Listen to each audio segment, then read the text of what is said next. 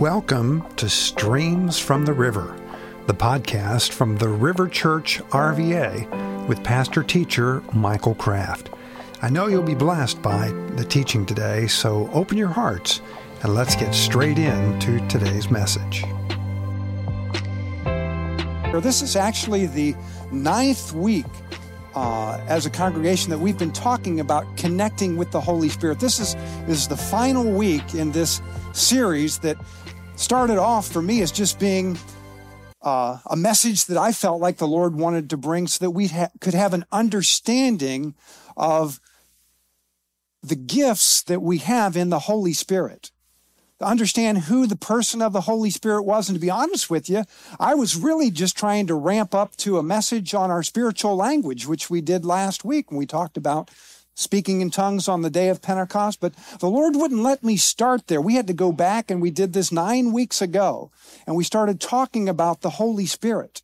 You know, in, in Acts chapter 19, this, this was, you know, uh, some time after the day of Pentecost, Paul was in Ephesus and there were individuals there who had received Jesus as their Lord and Savior.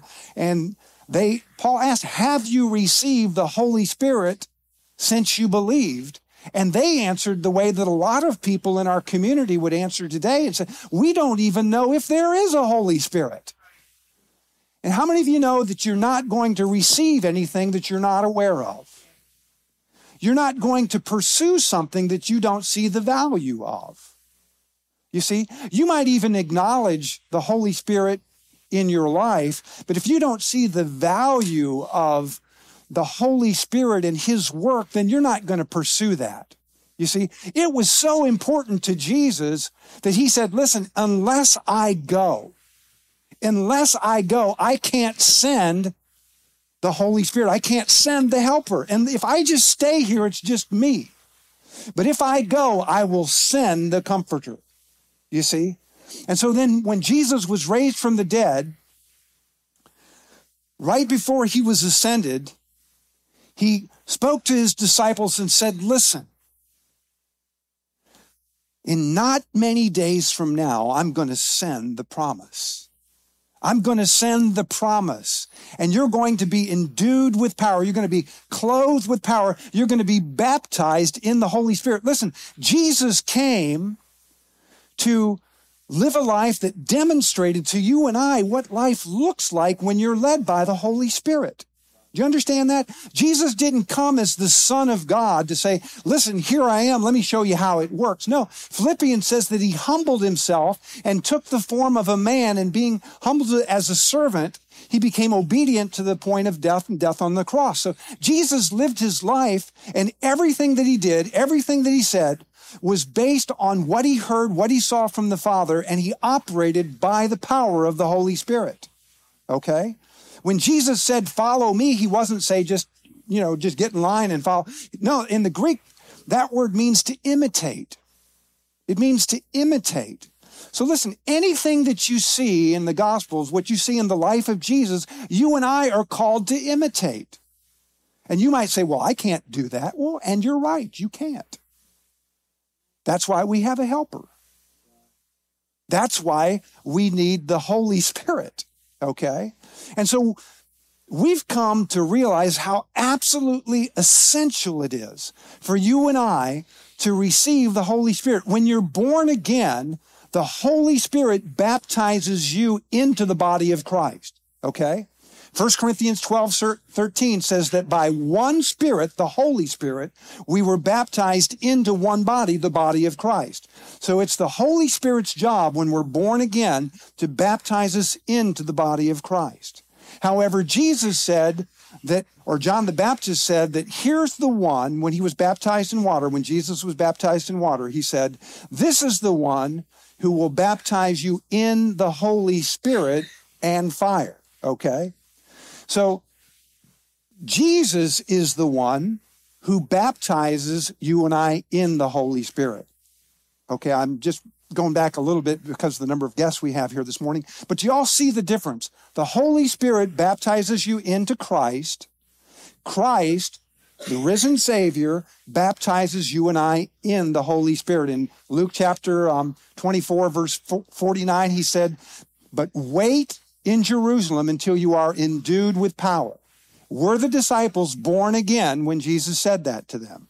Sure, they were. In John chapter 20, he said, he breathed on them after the resurrection and said, Receive the Holy Spirit. So, what do you think they did? They probably received the Holy Spirit, don't you think?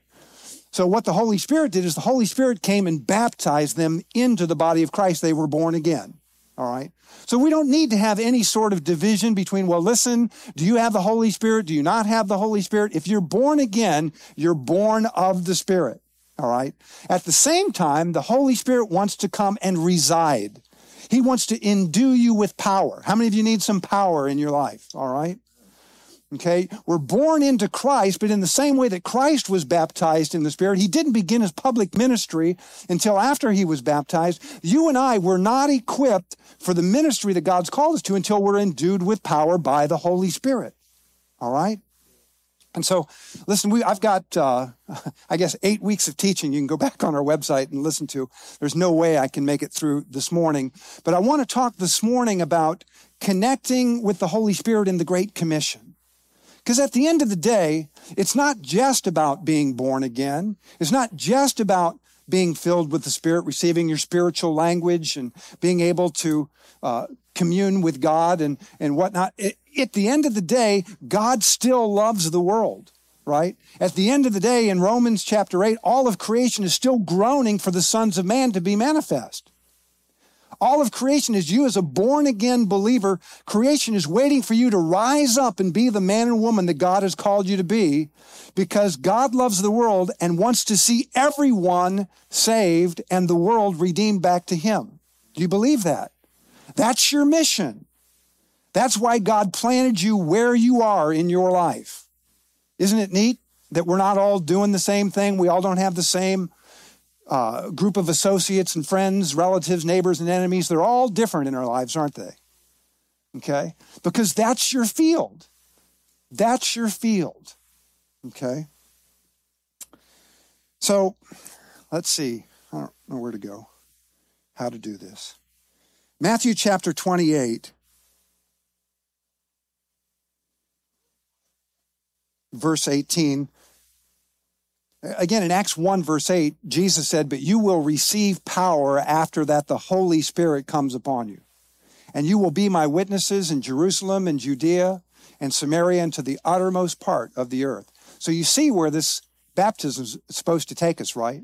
It's supposed to take us out to the ends of the earth. So then Jesus in Matthew 28 said, All authority has been given to me in heaven and on earth.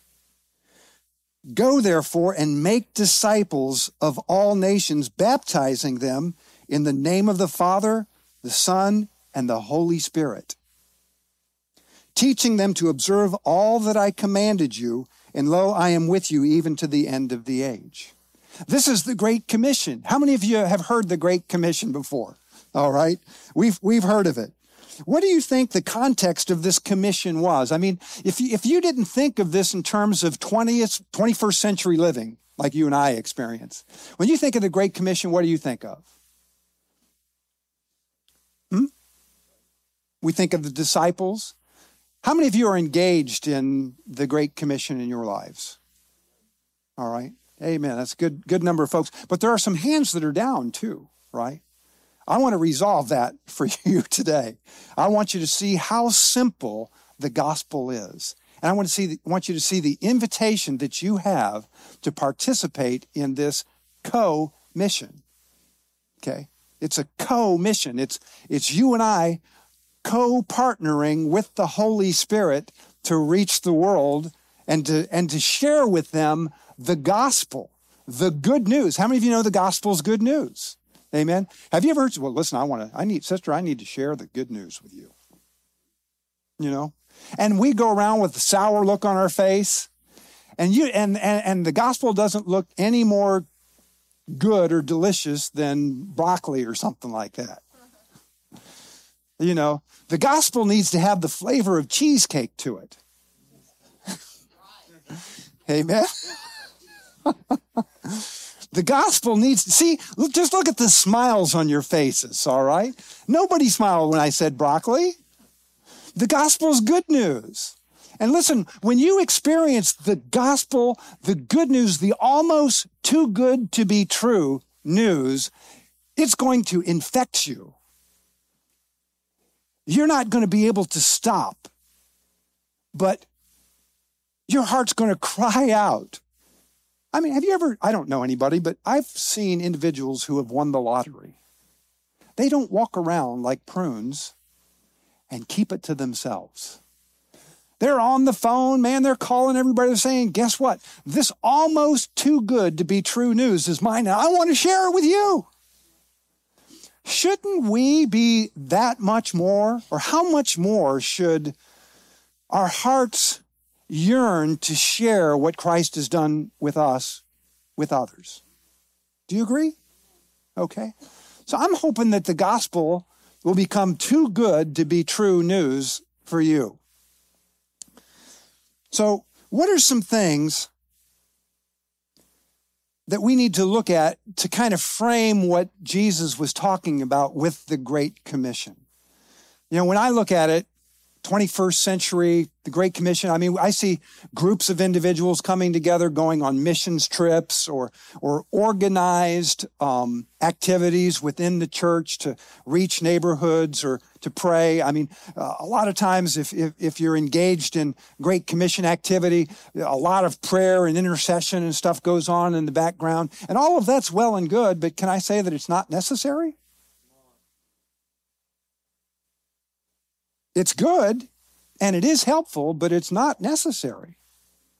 Because, I mean, sometimes we feel like we've got to work so hard to fight the darkness off to get ready. We've got to build ourselves up because there's a big bad enemy out there in the world and we're not ready. Can I tell you, we need to live ready? We need to be ready all of the time. And if you will learn how to connect with the Holy Spirit in your life, can I tell you, you are ready. You are ready. You just don't know it.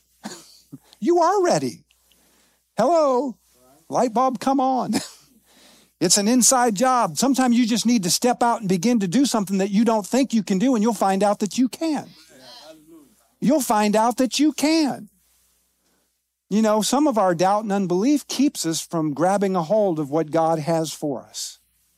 And if we would just read the Word of God and believe that it's true, allow it to you know, don't read the word just as a, you know, just reading your devotions in the morning, but this is Almighty God speaking to you. His words are, are life and they're truth to all those who find him. All right? Lord, help me. I thought this was going to be easy this morning. So let me share a couple scriptures and let me know whether you think that these might have something to do with the Great Commission or not. In Matthew chapter 16, verse 24, Jesus said to his disciples, If anyone wishes to come after me, he must deny himself, take up his cross, and follow me. Did Jesus just speak that? And then when he spoke the Great Commission, he, he said, Well, we don't have to remember that. Do you think in any way that this has anything to do with fulfilling the Great Commission? Do you think that we need to deny ourselves? What does that mean? What does it mean to deny yourself? It means to what? Say no to yourself. But, you know, I was looking at this yesterday and the Lord spoke to me and said, listen, it's not saying no. It's not saying no, it's saying yes. It's saying yes to Jesus. It's saying no to myself. And it's saying yes to Jesus. When Jesus says that by his stripes you're healed, you say no to your body and you say yes to Jesus. When the Holy Spirit highlights and you, you want to minister, you see someone who's sick or you feel drawn in your heart, then you begin to disqualify yourself, saying, Well, who am I? Sound like Moses to me. Who am I? And you be, those are the times where we need to deny ourselves, say no to ourselves, and say yes to Jesus. And the Lord spoke to me and said, Listen, if you'll focus more on, on who you're saying yes to, you won't have any problem saying no. When you get a revelation of the one that you're saying yes to, you'll have no problem saying no. The reason that we have a problem saying no is because we're so we're so caught up in our own world, in our own selves. It's true, isn't it? It's true. And so we need to be built up in our spirit. So how many of you think that has something to do with the Great Commission? Okay, cool. I did. I thought so too. Um, John chapter 13, verse 34. Here's something else that Jesus said. And this is really, really important.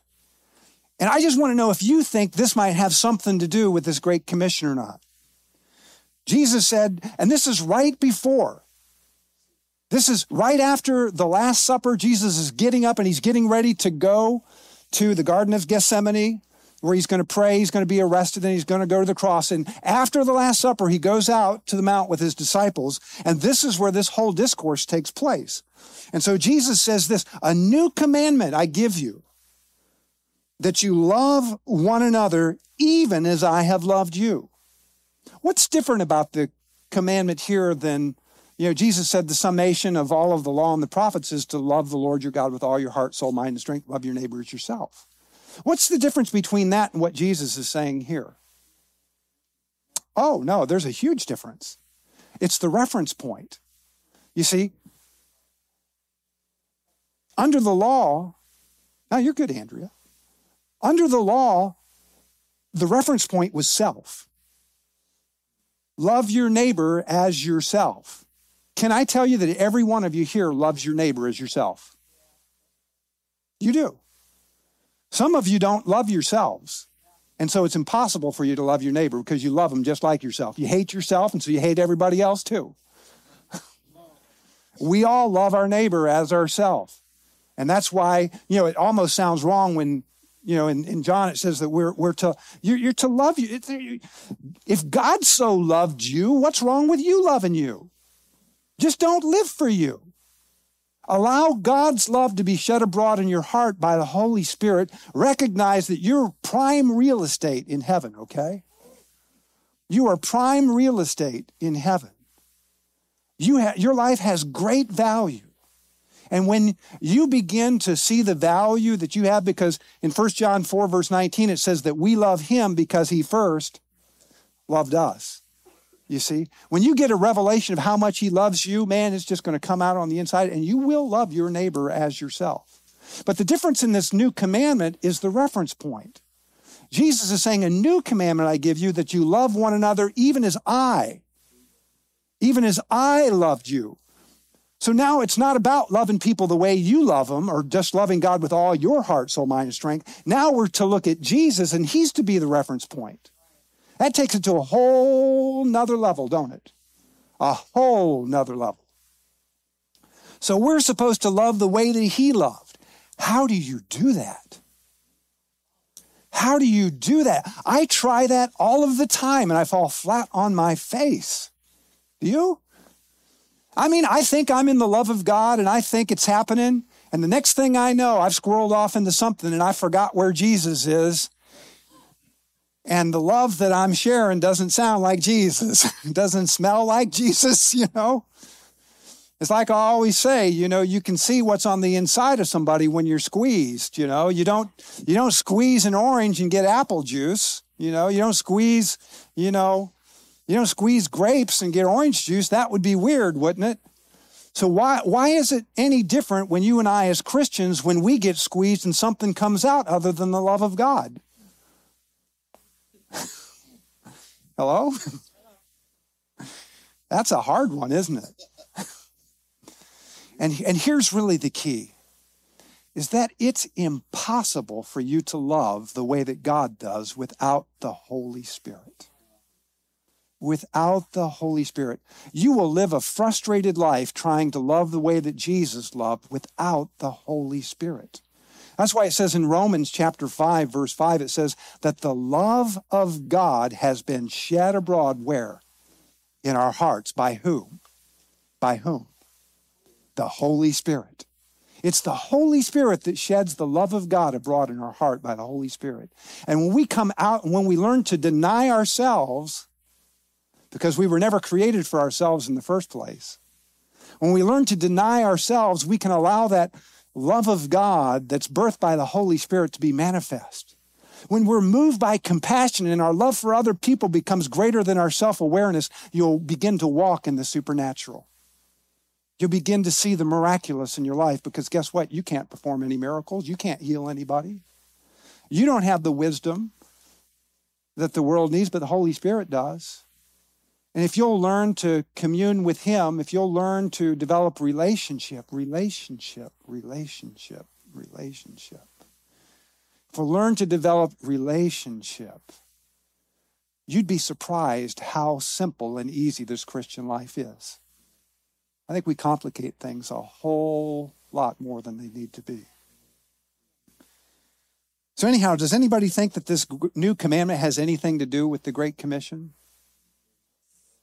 You know, I mean, you know, as long as we're going out and reaching the nation, baptize them in the name of the Father, Son, and Holy Spirit, we really don't have to love them. Just share the gospel with them, baptize them, teach them to obey the Word of God. If you can do that void of denying yourself, if you can do that void of keeping the new commandment, loving others as Christ loved, well, I don't know. I just don't think you can.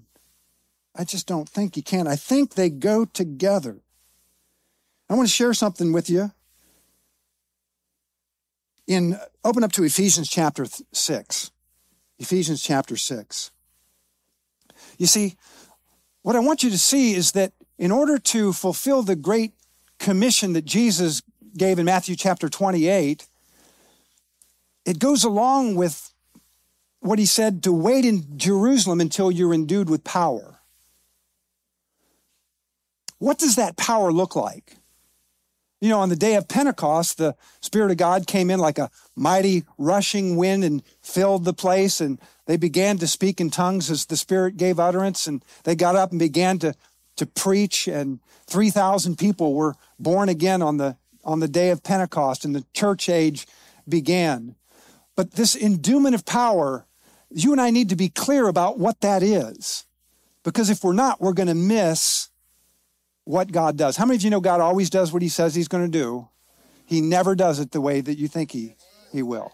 You might think that you got it figured out, but God's going to do it a different way. I'm going to tell you, it might make perfect logical sense on every arena, but I can tell you a lot of times God's got something a little bit different than what you're thinking. What do you think of? I don't want to put anybody on the spot, but if I say be endued with power, what does that look like to you? If you saw an individual endued with power, what do they look like? Bold? Okay. They look like soup. That's right. That's exactly what they look like. They look like Superman. They don't look like underdog. Any of you remember underdog? That's kind of age in some of us because I haven't seen any repeats on that. But it's a, uh, but it's Superman, man. That's what we think. But but can I tell you that it's really mm, being endued with power. I'm, I'm going to just say this, and then you'll have to catch up with me a little bit. But what it looks like is it looks like love.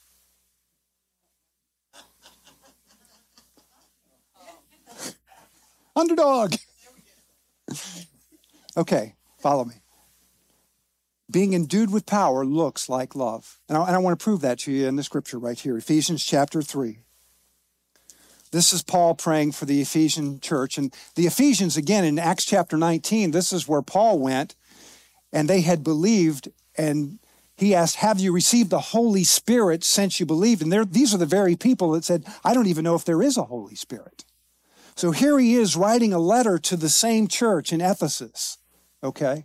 And here's what he says. He's praying for the, for the Ephesian church and he, and he prays that he, God, would grant them, the Ephesians, according to the riches of his glory, to be strengthened with what? Strengthened with power, strengthened with might. How many of you know if you're strengthened, you want to be strengthened with something? Only in the kingdom of God can you be strengthened with power. You can be strengthened with might through his spirit or through the Holy Spirit. Okay? We're strengthened with power through the Spirit where? In the inner man. Okay? We're strengthened in the inner man so that Christ may dwell in your hearts through faith and that you being rooted and grounded in what? rooted and grounded in love, may be able to comprehend with all the saints what is the breadth, the length, the height, and the depth, and to know the love of Christ, which surpasses knowledge, that you might be filled up to all of the fullness of God. Listen, when you have a revelation of the love of God, when you understand the breadth and the length and the height and the depth and the love of God that surpasses our understanding, you're being filled up with the fullness of God. Do you think that if you're filled with the fullness of God, that you're endued with power? Okay? It's so much more than what we've believed. It's so much more. But the avenue is so simple. It's so simple. It's being filled with the fullness of God. In Ephesians chapter 1, this isn't in my notes, Charles, I know. Paul prays that the eyes of your heart may be enlightened so that you may know what is the hope of his calling, what are the riches of the glory of his inheritance in the saints. Listen, you're his inheritance. You are his inheritance. When you see individuals, you're looking at the inheritance of Almighty God. Okay? When you look at an individual, don't judge them by their outward appearance. Don't judge them for what they're going through in their life. You're looking at the inheritance of Almighty God. Okay? It might need to be brushed up and polished a little bit, but man, you're looking at the inheritance. And he's still working on me. How about you? Okay? And then he goes on and says, uh, and what is the, he's praying that the eyes of our understanding, that he would give us the spirit of wisdom and revelation and knowledge of him. That's talking about who? That's talking about the Holy Spirit, right? So that he might show us what is the exceeding greatness of his power towards us. Okay? Who believe these are in accordance with the working of the strength of his might, which he brought about in Christ when he raised him from the dead. Do you know what the power was that raised Christ from the dead? It was the Holy Spirit. It was the love of God. It was the love of God that raised Christ from the dead. So when we look at the Great Commission, I don't want you to think of it in so, some sort of mystical way. It's really, it's the power of the gospel. It's the love of God being shed abroad in our hearts by the Holy Spirit. The power of the message comes from the heart of the messenger. Okay? The power of the message comes from the heart of the messenger. How many of you have read scriptures before or heard somebody read scripture and it was just like, you know, it just, just didn't have any life to it? Dead letter, yeah. But the heart of the messenger makes all of the difference. It makes all of the difference. You've heard people share the word of God and there's been life in it. And it's not just, just the word. The word's, I mean, the word's important, man. The word's God. It was in the beginning with God and was God. And the, but the word became flesh. Can I tell you, the word of God must become flesh in your life to have power. Okay? It's got to become flesh. So the power of the gospel not only comes from the message, but the heart of the messenger. This is why Jesus said that they needed to wait in Jerusalem until they're endued with power. Did they know the message? Did they see Jesus raised from the dead? Did they see the resurrected Lord and Savior? Yes. Were they empowered to fulfill this commission? No. Not until Pentecost. So they needed the helper. So, a couple things I want to say. As we go about partnering and co-laboring, connecting with the Holy Spirit to fulfill the Great Commission is don't try to make it happen. Okay, can I? I'll let you all off the hook. Don't try to make it happen. You can't make it happen. That's why Jesus said, wait. It's the work of the Holy Spirit. Our job is to make ourselves available. How many of you think that's okay? Job description Make yourself available. How many of you are available? You're hired. okay? You're hired. All you have to do is make yourself available. The second thing is this to fulfill this great commission that Jesus gave to you and I, is we have to see everyone through the eyes of love. We need to begin to see everyone and everything through the eyes of love. How many of you believe that that's the way that Jesus saw? How many of you can say that as you go throughout your day that you see everything through the eyes of love? Anybody raise that hand up way high? I'll cast that devil out.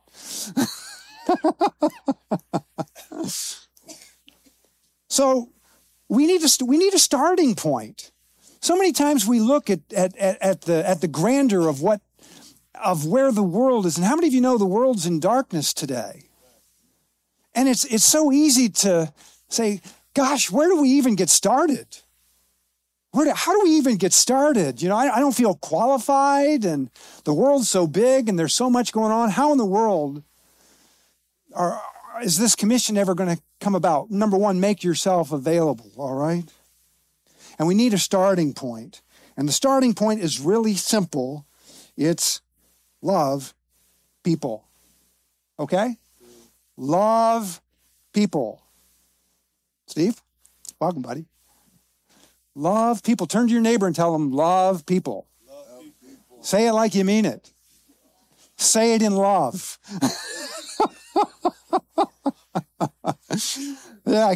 love people, all right? Say it in love. All right.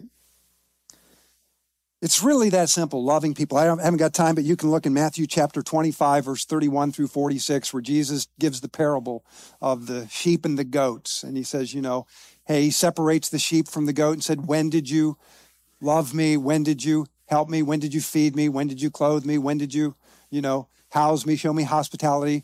And the other, and the goats say, Well, and Jesus said, When you did it to the least of these, you did it to me.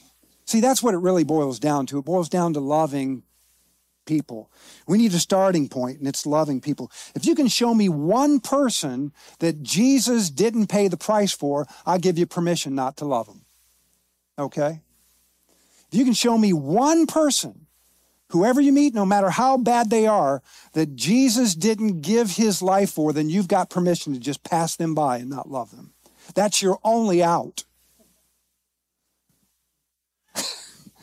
That's your only out.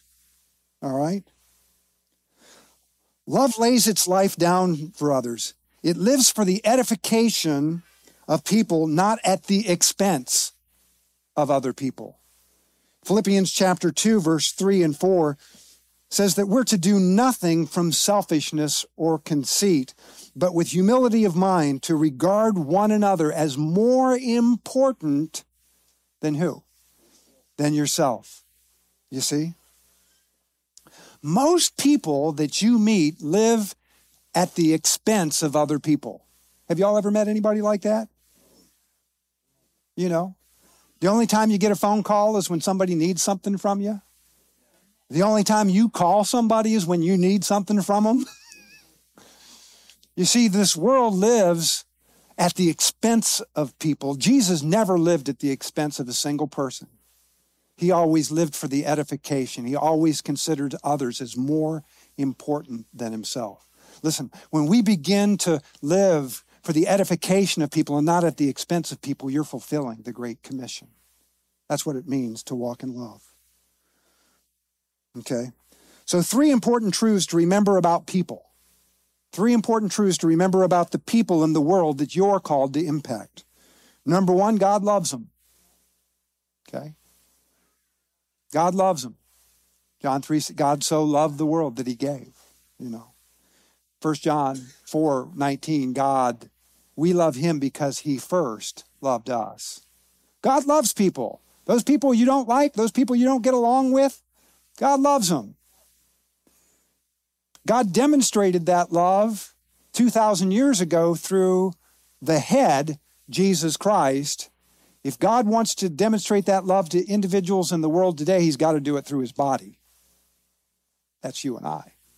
You and I are the only Jesus that our world will ever see.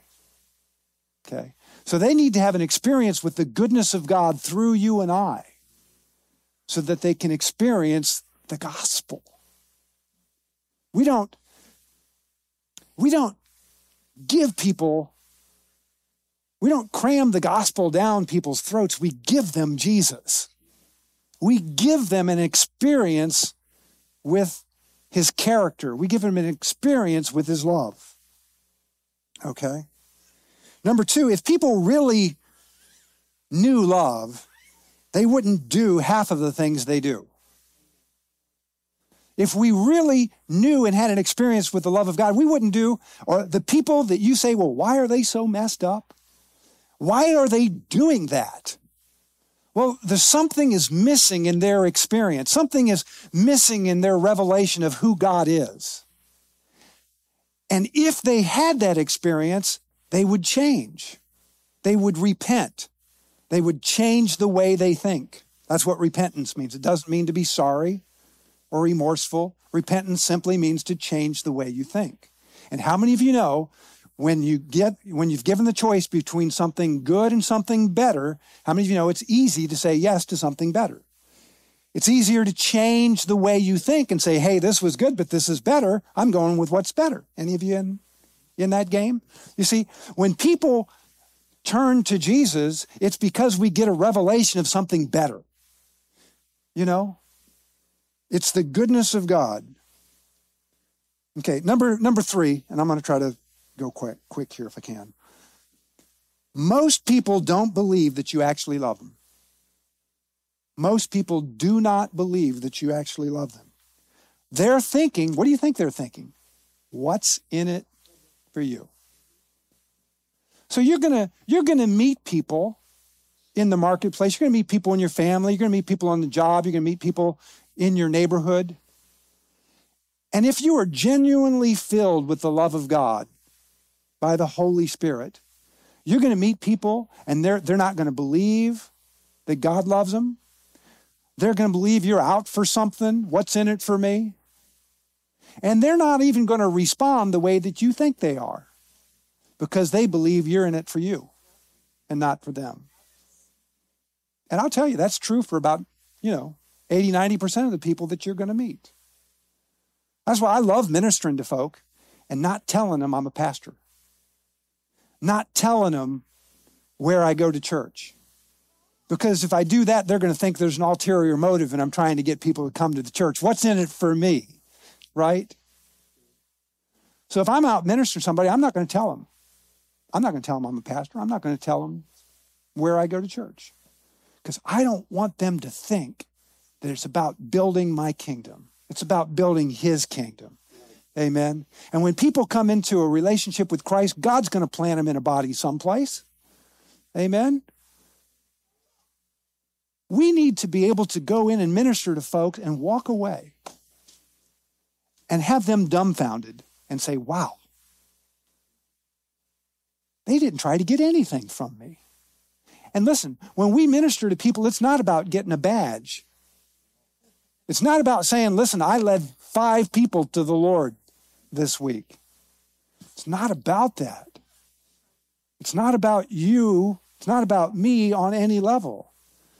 When the love of God is shed abroad in your heart, you lose sight of yourself. Amen. And listen, when you recognize that the fulfillment of this great commission is based on the love of God being shed abroad in your heart by the Holy Spirit, and we're looking at the world through the eyes of love, does anyone disqualify for ministry? I mean, do you need a special word? Do you need a prophetic word to go minister to somebody?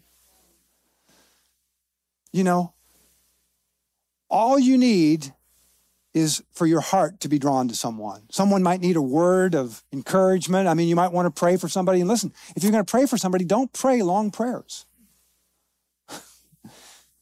Can I pray for you? Yeah. Oh God, who art seated on the throne between the cherub, thou lovest me so much. And, you know, all the King James and this and the other. You pray a 20 minute prayer and stuff like that. And they've done written you off. Listen, man, you can go in. How, what did it take for Jesus to change a life? Sometimes he just walked, sometimes he didn't say a word. Somebody, t- sometimes they just touched the hem of the garment and they were healed. Sometimes J- Jesus just said, be healed. Do you know that you can change somebody's life? I've been in, in uh, uh, you know, shopping and, and the cashier's been there and I just said, Hey, can I, can I just pray with you for a moment just before I go? I just want to bless you, you know. Can I see your hand? And they'll put their hand out and say, Lord, just bless this person. Just bring healing to their body. Let them know how much you love them in Jesus' name. Amen. Boom, done, over. I'm out the door. Gone. Can I tell you how many times I've looked up and I've seen a tear in somebody's eye?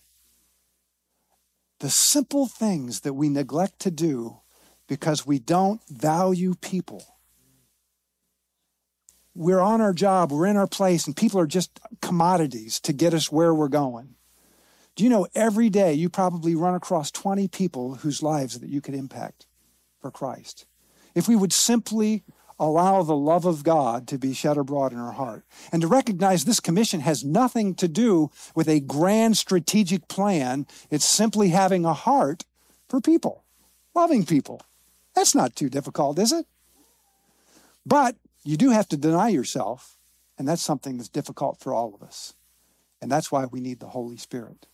We need to pray in the Holy Spirit. We need to build ourselves up in our most holy faith, praying in the Holy Spirit. We need to recognize and receive the love of God in our own lives, and then we're prepared to share it with others. You can't give something away that you haven't first received, can you? And so before you're equipped to go, you've got to receive. You need to know that you have great value. You need to know that God loves you so much that he gave for you. You need to know that you can receive from him with, with no strings attached. Amen? And we can see God reach our world through his love. Empowered in the inner man. Empowered in the inner man by the love of God. Amen? Amen. I think I'm going to probably stop there. Share one more scripture if I can have you stand.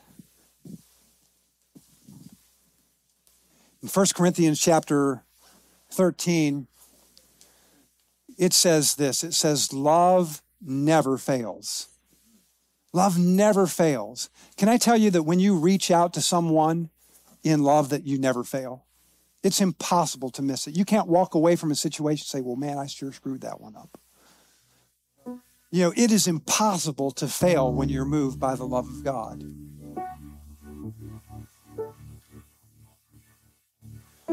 My prayer this morning, as we kind of wrap up this nine week series on connecting with the Holy Spirit, is to ask you where, where are you in your walk? Where do you need to hook up with the Holy Spirit?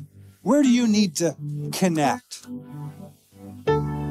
Do you do you recognize how valuable you are that the Holy Spirit would say, I want to take up residence in you. I want your body is going to be my temple through your journey here on the earth.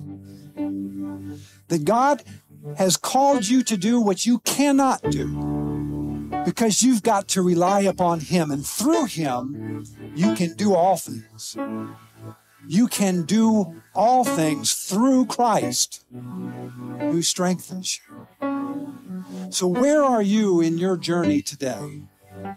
Where do you need to connect with the Holy Spirit? Where do you need to connect with the Great Commission? I hope I've made this thing simple enough to understand that you can never separate the work of God from the character of God. That the greatest thing that you and I can ever come into an awareness of is just how much God loves you and how much God loves your enemy too. That person that gets on your last nerve, God loves them as much as He loves you. And He's called you to love them the way that He loves them. Hello? Some of you say, I've gone to meddling now. It's still the truth. It is the truth. We can't do it in our own strength. We really need the Holy Spirit to come alongside and help. So I just want to pray as we just kind of close the service today. I'm going to open the altars. If there's anyone here who would like prayer, or you just say, Pastor, I need to connect with the Holy Spirit. I need to connect. I either need to give my heart to Jesus and be born into the kingdom of God, or I need to be born, I need to be baptized with the Holy Spirit, you know? You can receive that by faith this morning, or you want to connect with the Great Commission. And you just say, listen, I, I, I've got, I've had this whole thing wrong. I just, I need to, I need to learn how to surrender to victory. I need to learn how to surrender to the love of God. That's what's going to change our world. Amen. Hallelujah. Father, we just thank you for the opportunity to, to be together in this place today. All of us, Lord, all of our guests. God, we just thank you that you brought us here today because you had you had a word for us. It's time for a new beginning. It's time to become undone with your love. Now, we don't have to figure this thing out. We don't have to make it happen. Lord, all we need to do is surrender to you. Surrender to your love. Surrender to your goodness and your kindness. Surrender to your patience.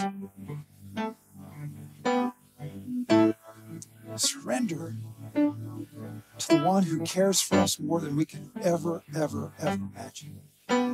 Allow your love to so sweep us clean on the inside and to fill us with a peace and a joy that passes understanding.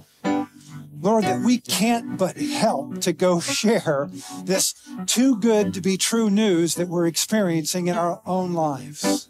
Father, that's my prayer for each person here this morning.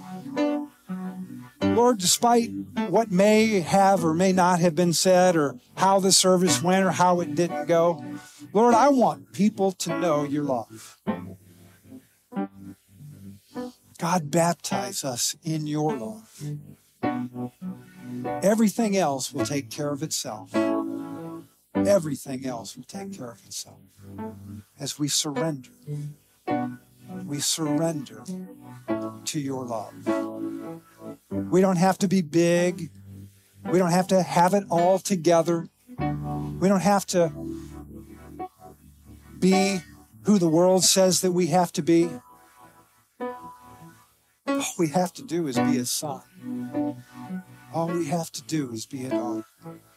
All we have to do is look up to Big Daddy God. Say, I need you. Thank you for loving me. Thank you for rescuing me. Thank you for saving me. Thank you for healing me. Thank you for making me whole. I surrender to you. Surrender to victory. Thanks for listening to Streams from the River from the River Church RVA in Chester, Virginia.